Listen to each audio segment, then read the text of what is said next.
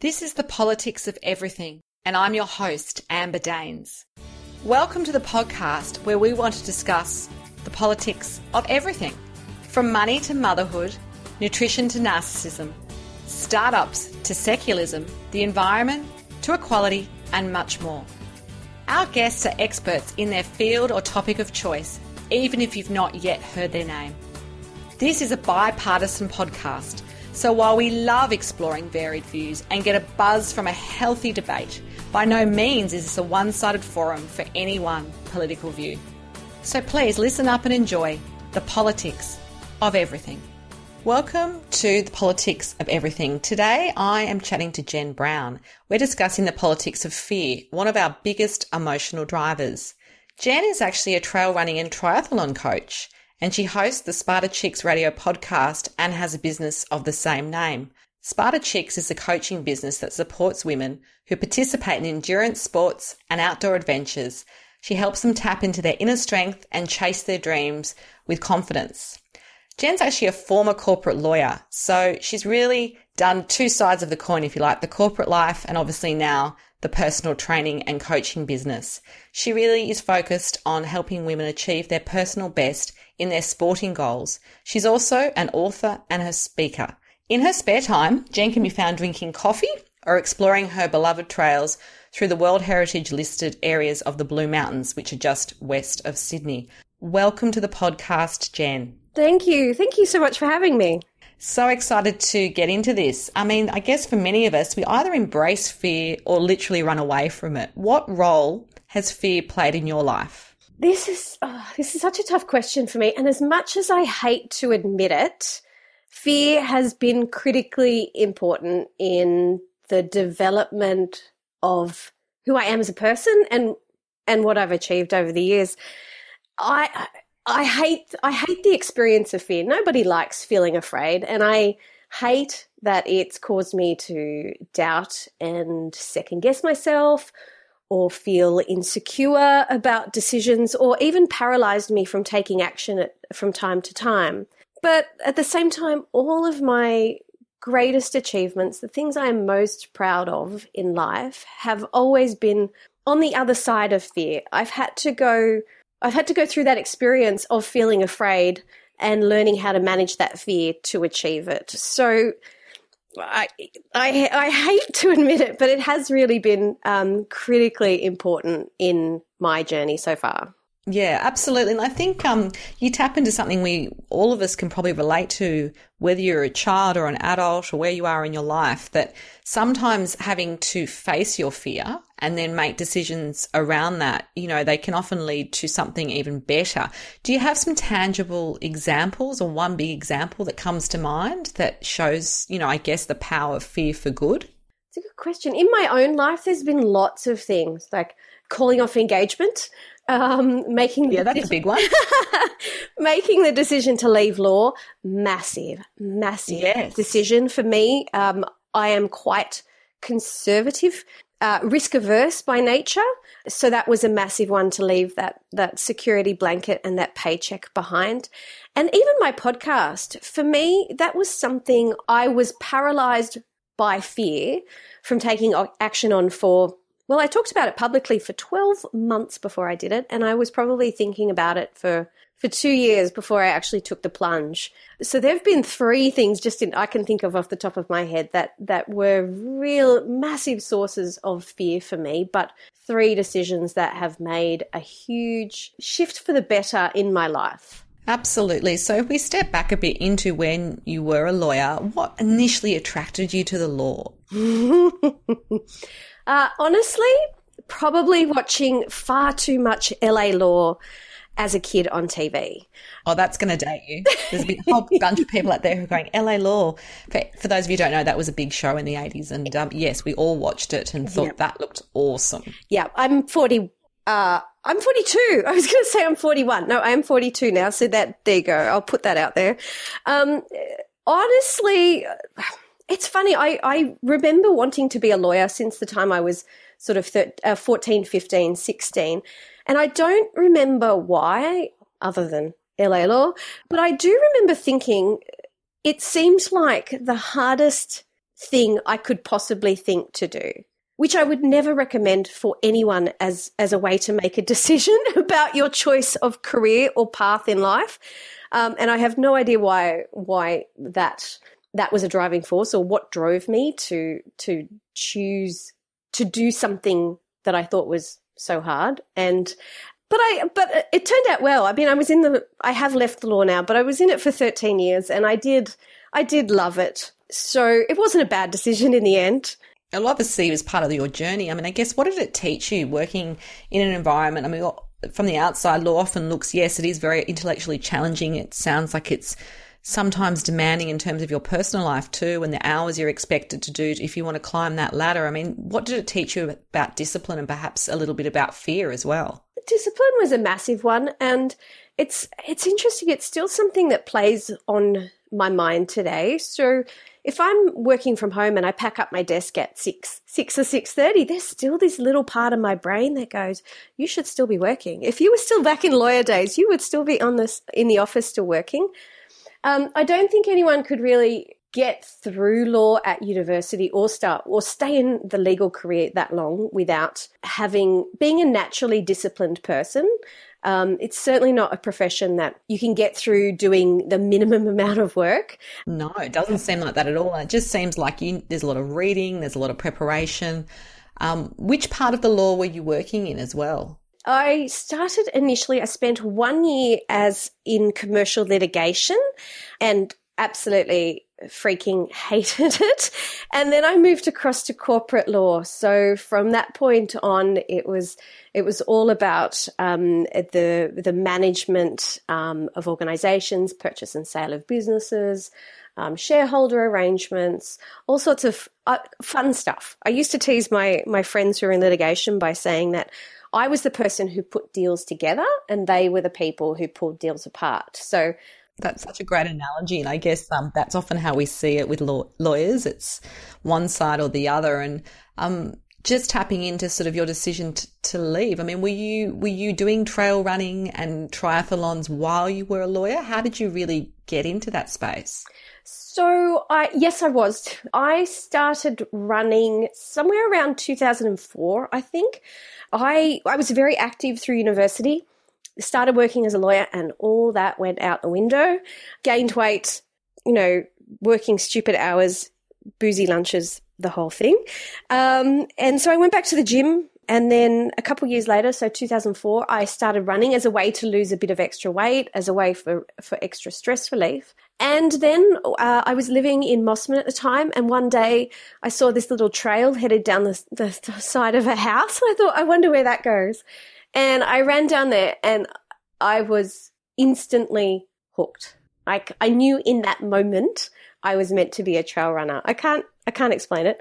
That's incredible. I get goosebumps just hearing you describe that. And so did you do some training? How did you get ready for your first competitive run? It just slow, well, not so slowly built up. I made the classic beginner mistake of doing too much too soon and so was constantly constantly injured. Um, I became a morning exercise person, which I could never have imagined in my life doing.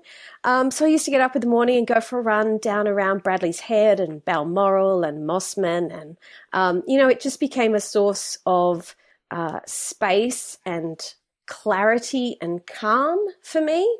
It was a it was a way to put a pause in a in a very busy existence. And i've always found that that being on the trails gives me it gives me energy. I come back tired but at the same time i come back energized. That makes sense. I mean, i think sometimes we talk about you know not all of us may have done such competitive or long distance training, but you know, that runner's high. I mean, I definitely have experienced that and the, you are physically tired, but you also feel amazing. It's hard to describe and it is addictive. It, it is absolutely, it is absolutely addictive. The best way I can describe it is I was in uh, Nepal, um, on a trip once and I was in a bookshop in Nepal of all places and I opened up this book that had some stunning pictures of um, the Himalayas and there was a quote by a 17th century Chinese poet whose name escapes me at the moment. And the quote was, the body roams the mountains and the soul is set free. Mm, that's definitely um, something I think most of us seek, particularly if we live busy modern 24 hour connected lives. And I guess if you go back into the idea of the element of fear, I mean, what are some of the fears you had to overcome when you became serious about the trail running side of, of what you wanted to achieve? Oh God, everything, everything, everything from the internal fear of judgment. Um, what will people think? I'm I'm not a runner. Um, I'm not ready. I'm not good enough. I'll never be fast. All that sort of internal stories that we tell ourselves. Um, but then also the external things. So going out into the bush or into the mountains, um, there are external factors to consider, such as um, accidents, snakes, you know, people with malicious intent, um, all those sorts of things that that are often, you know, we they're factors that we include they're factors we take into account when you you know you make the decision to go out into the bush. Yes, exactly. I mean, I guess it's not sort of like being in a sterile gym environment where it's all controlled and air conditioned, and um, you know, for the if you want to go get a drink of water, you go get a drink of water. You want something to eat or a coffee, you just you know, there's usually a cafe, and it's um, it's a very different experience. So, with your decision to leave the law for good. Mm-hmm did you then go straight into running a personal training business? I did. I actually, um, I started, I actually overlapped the two, which was even crazier in hindsight. So I started studying personal training while I was still working as a lawyer. I did the course by distance and it took me 18 months at the time. And at the time, you know, it's a course that you can do in five or six weeks full time, but it took me 18 months to do all the study. And then I started um, training some friends after hours who were very accommodating of my wayward hours and on the weekends.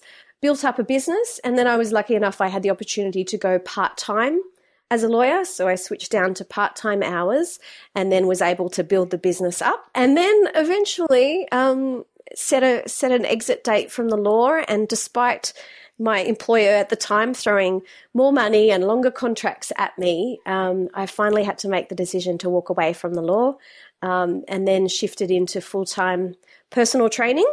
And how long ago was that? Uh, I, I left the law in July 2012.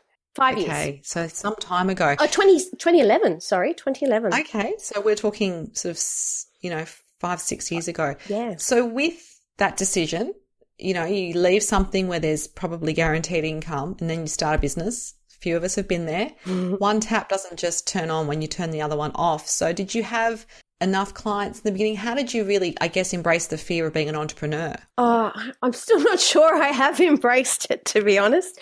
Um, uh, I so I had a part time personal training business at the time. I had I had funds, um, some savings. I can't remember, you know, six months of operating costs, that sort of, or living costs, that sort of thing.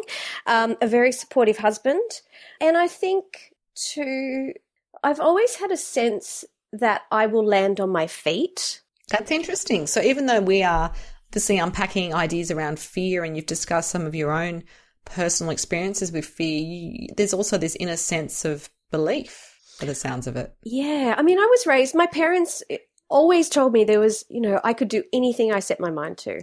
And so I think I've, I don't, and I don't know whether it is inherently because of their, their support over the years. I do think, you know, trail running mountaineering, all that sort of stuff, builds that body of evidence or knowledge of, of the situations, the prior situations you've been in that you've managed to get yourself out of.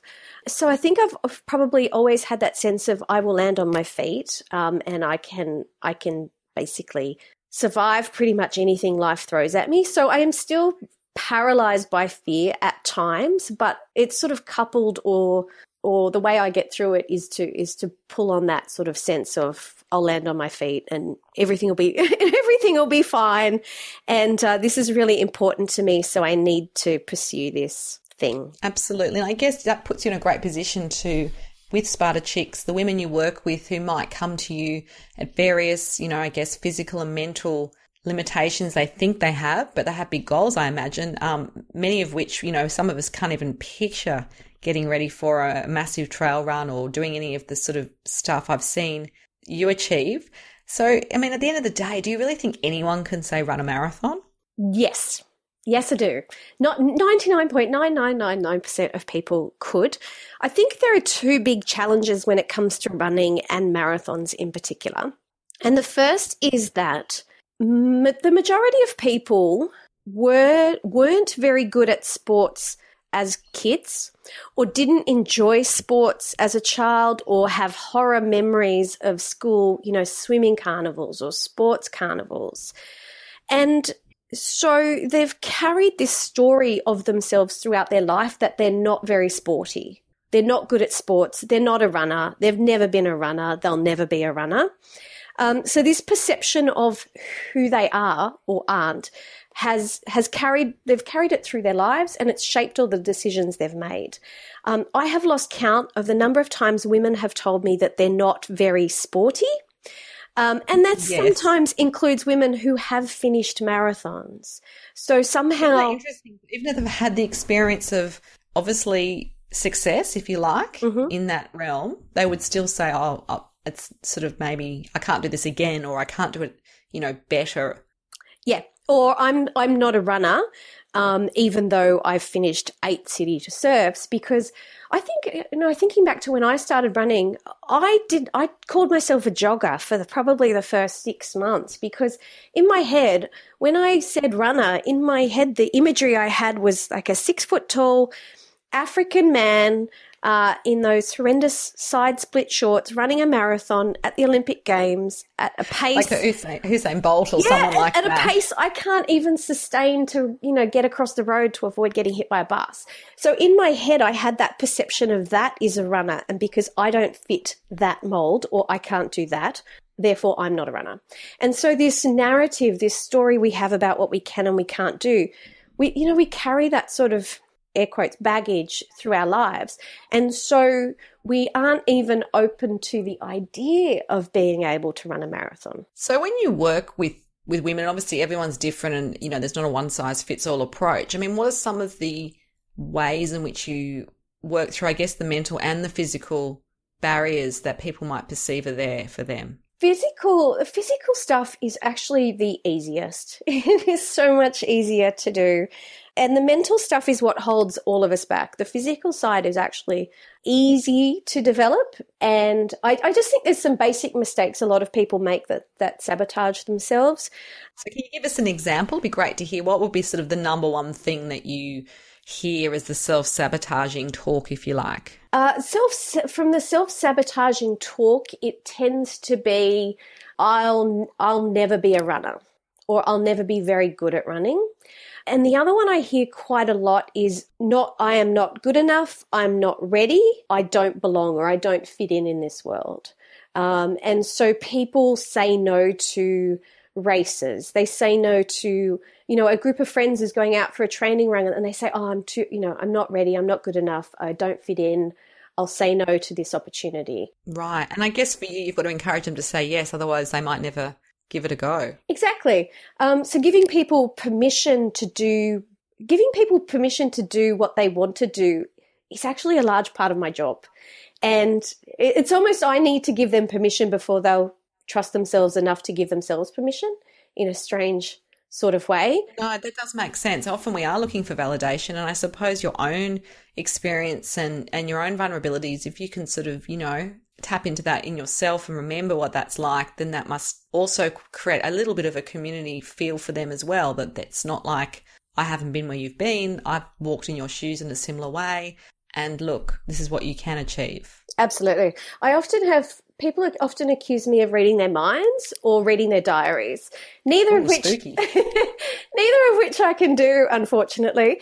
Um, but it is because it's a shared experience. We all have that experience of feeling that we're not ready, that we're not good enough, that we don't belong, and that is both from sports perspective, relationships, work. It's a common fear that humans have across the board. Um, and so it is a, it is a common experience we all share, but often we don't talk about it because we don't we we don't want to share that vulnerability with others. And so it's very easy to feel isolated and alone as though you're the only person who feels that way. So when you can come along, and whether that's it with our guests on the podcast or even just a private conversation with someone, when when I'm able to share my story or the stories of other people, um, I think opening that door and letting people know that it's really common and normal to feel what you're feeling. Here are some strategies to help. And now go off and do it. Here's your permission Yeah, slip. exactly. Go and do homework. it. Yeah. Okay, so sort of um, bringing it back into the topic of fear. I mean, what's your sense of how fear and I guess success can coexist? It sounds like even though you've had some success and you are accomplished in what you're doing with the trail running and, and your business, there is still those niggling fears. I mean, how does that how does that play out for you? How do you manage it? There are there are always niggling fears. I don't think anyone ever is completely fearless. Um, and if they say they are, they're kidding themselves, really. Um, I think there's two things. I think you cannot experience success without fear. I think fear is that element that that pushes you beyond the comfort zone, beyond the things you're doing what are comfortable to try new things, to do things differently. Um, but at the same time, you can absolutely feel fear and not have success when you uh, when you listen to the fear more than you listen to to the goals or the dreams that you have. So even just prioritize being cognizant of the need to prioritize your your fears versus what you want to achieve is one of the biggest strategies because so often I think we just listen to our fears. Our fears are so loud in our head. They are. And often, if we, even when we've had success, you know, a lot of entrepreneurs that I've worked with in my business, and some of them are phenomenally successful, however you define success, it could be monetarily or they've won lots of awards, they still have that imposter syndrome. They still feel like they're going to be found out, even if they've got all the accolades in the world. So I think what you're saying is, is very relevant to all of us. Mm. I think imposter syndrome or imposter complex is one of the most commonly shared experiences we have and the least talked about in a very open way. We did a, a podcast interview with Tanya Geisler, who is a leadership expert, primarily focused in women in the imposter complex. Um, she's a coach I'm working with at the moment as I deal with, you know, my imposter imposter stuff as well. Um, that episode, I've had people tell me it made them cry. I've had people tell me it made the hairs on the back of their neck stand up. I've had people tell me they had to turn it off because it was hitting too close to home. Um, so I think getting these conversations, having these conversations about the realities of fear is really important. Um, even between friends, you know, we're quite often honest with our closest friends, but we, you know, we don't hop on Facebook and tell the world our fears. And then realizing that what you're experiencing is is really normal, but making sure that you have the strategies in place to move past them.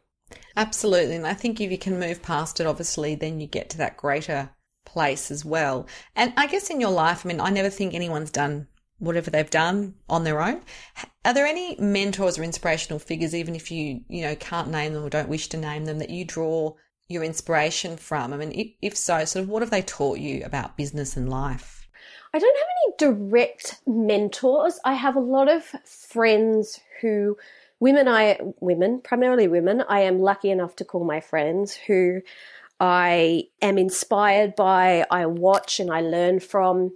Beyond my inner circle, women like Amelia Earhart. If I could have anyone on the podcast, I would want to talk to Amelia Earhart because Except that she's dead, but yes. well, mere detail, but um yeah, just minor detail, bring her back. Yeah, I, I hear what you're saying. So that pioneering spirit is something which clearly motivates you and inspires you in others. Absolutely. And it was not just pioneering spirit, but oh yeah, pioneering spirit, but you know, to do what she did and what she attempted to do in her industry, in her time, when society would have been screaming at her to to play the traditional role. Even women like Serena Williams, her strength, her sass, and her ability to stand and acknowledge her strength and her greatness very publicly is something most women find very difficult, if not impossible to do. And I wish more of us would be able to stand there and say, yes, this is what I've done. Um, I'm really proud of it without, without deflecting, without, um, uh, feeling the need to downplay our achievements. Even when you were talking earlier, you were reading my bio, there's a little part of me that felt that feeling of wanting to downplay my achievements. Uh, yeah, I think that's true. And I think often you look back on something and you, like you say, particularly if someone else is sharing that story about you, think that's, is that me? That, have I really done all that? Mm. And, and even we're often really reluctant to, um, celebrate our success. And maybe it's uh, very much an Australian mindset, that tall poppy syndrome too. We don't really want to stand out in a way, even if we've done amazing things and we know that others can benefit from it. I, I do feel a sense of everyone kind of wants to just sort of, you know, be a bit more of a shrinking violet, which, you know, who wants to really do that? But, you know, there is a sense of us not wanting to show off, if you like. Yeah. And I think too, there's, that's, I don't know if it's just an Australian thing so much as a, a human DNA conditioning thing. You know, we have been conditioned for generations and generations to fit in, to conform. Um, the people who stood out were the people who ended up being the outcasts. Um, and so we're probably fighting a combination of, of, um, of ev- evolution, human development, society conditioning, you know, even the things we've been raised by our our parents and our family members. Um, we're, we're fighting we're fighting against a lot of conditioning there, but um, it's really important to to stand there and say, look, yeah, I did that, and I'm really proud of that. It does remind me of that quote, and I can't remember who said it. You know, well behaved women really make history, and I often think of that mm. as, you know, not everyone's obviously going to be remembered by name, but even in your in your sphere, in your own circle of, of people who matter to you, if you can do things which I guess have a legacy impact um, and are moments that you can be proud of, that's really what life has to be about. Absolutely. Absolutely. So we're going to wrap up. So if you could just close off by sharing, I guess, some big picture ideas, maybe two or three tips for listeners who are trying to perhaps battle their own uh, politics of fear, what would they be? What would be sort of some mantras or ideas which you would love to leave as your legacy for this particular episode of the politics of everything? I would say one would be to think of your fears as stories you tell yourself. Because I and think by that you mean when they're not true? Well, they may not be true. And that's the thing. Quite often we think of our fears as fact as uh, as things we cannot do. We tell ourselves these stories about what we can and we can't do. We take them as fact. We don't question them, and we assume that there's nothing we can do to change them. But when you start to look at them as um, stories or fairy tales, I think at a subconscious level, it sort of opens the door and it gives you more room to question them, to understand them, to understand what's underlying them, and to my, one of the biggest things I've had women do with success is look for evidence of things that prove your fears or your stories are wrong. So if your story is you're not very good at business, um, look for examples of times in your life that prove that story is not wrong. So it might be the clients you've helped, um, the awards you've won, you know, the the the books you've written, whatever it is. If your story is that you're you're not meant to be a runner or you'll never be a runner, look for all those times that you know you did run. Whether it doesn't matter whether it's 100 meters or 100 kilometers, um, there are always times in your life that prove your stories and your fears are wrong. So really challenge yourself to examine those fear stories you're telling yourself. I think that's a fantastic um, piece of advice, and we really have valued having you on the podcast. Everyone, if you want to contact Jen Brown, there will be some details of her podcast and website on our show notes. You've been listening to The Politics of Everything. I'm Amber Daines, and until next time, keep well. Thanks for listening today. If you've enjoyed The Politics of Everything, we thrive on feedback. So please add a short review and share the podcast with your network, your friends, and family. I'm also always on the hunt for fabulous new guests, so if you've got a view to share and an idea how to get our listeners excited, please email me at amber at bespokecomms, that's B E S P O K E C O M M S dot com dot au, and we'll be sure to get back to you. Until next time.